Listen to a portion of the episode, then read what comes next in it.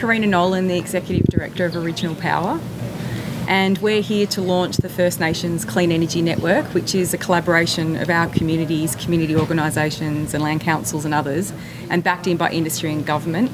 And it's really about making sure that this clean energy revolution, which we absolutely need to deal with climate change, um, has our people front and centre. How long, or how much has been done already, particularly in remote um, start the renewable, I suppose, resurgence uh, so far? There's been an old bushlight system that's supported many of our communities in the top end for a long time, but we would say not enough has been done. Actually, we we want to see all of our communities have energy security, which is really meeting basic energy needs, and we know it can be done with clean, affordable power. And what would you say are the ultimate aims of the network? So the network has three pillars. Um, community pillar, which is really about making sure our communities can have that energy security and also be project ready for when those large scale developments come, but also make sure we have First Nations businesses in the mix. The second is really about policy, making sure there's national framework to ensure that we are absolutely part of this revolution and this transition to clean energy.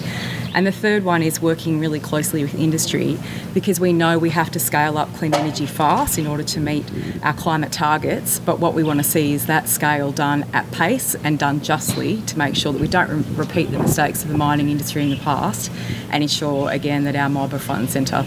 I was going to ask about the mining industry, and I mean, I suppose there is uh, a want for the renewable energy sector to not make those mistakes that the mining industry have done with places like Juukan Gorge and uh, sacred sites around Australia. I mean, how much, uh, uh, how much uh, assured are you that the renewable sector will actually not destroy sites or keep their promise to ensure that sacred sites are kept safe? Yeah. Uh, we want to treat this as an opportunity to work really closely with industry and get out in front of that and make sure that those large scale projects and those businesses are putting in place best practice principles from the very beginning because we don't want to see those those mistakes repeated. We want to make sure that our mob can determine what happens on country and make sure that the clean energy is done the right way.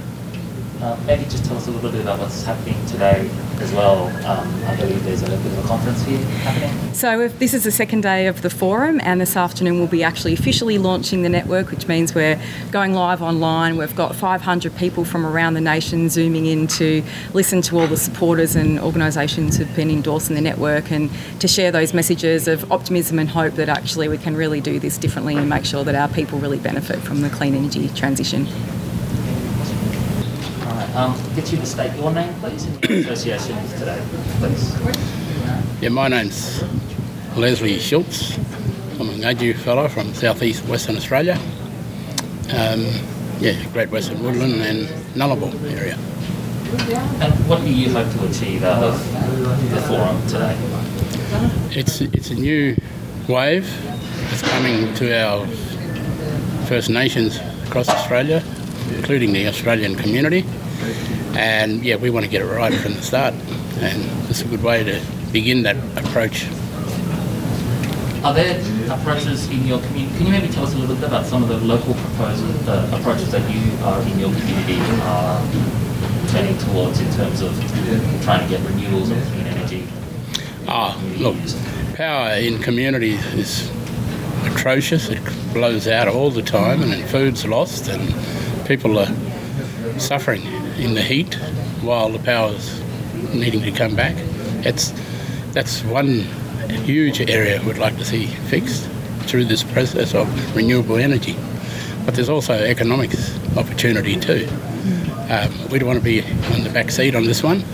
We want to be front, centre, and leading to this huge influx of um, companies that's coming to Australia, and we need government to put us within that policy um, early. Yeah, you talk to us about the dialogue that, I mean, this is a question for both of you, about the dialogue that the First Nations Clean Energy Network has with land councils as well as TOs, and talk to us about that kind of communication. Yeah, that's um, land councils are one spoke in the wheel.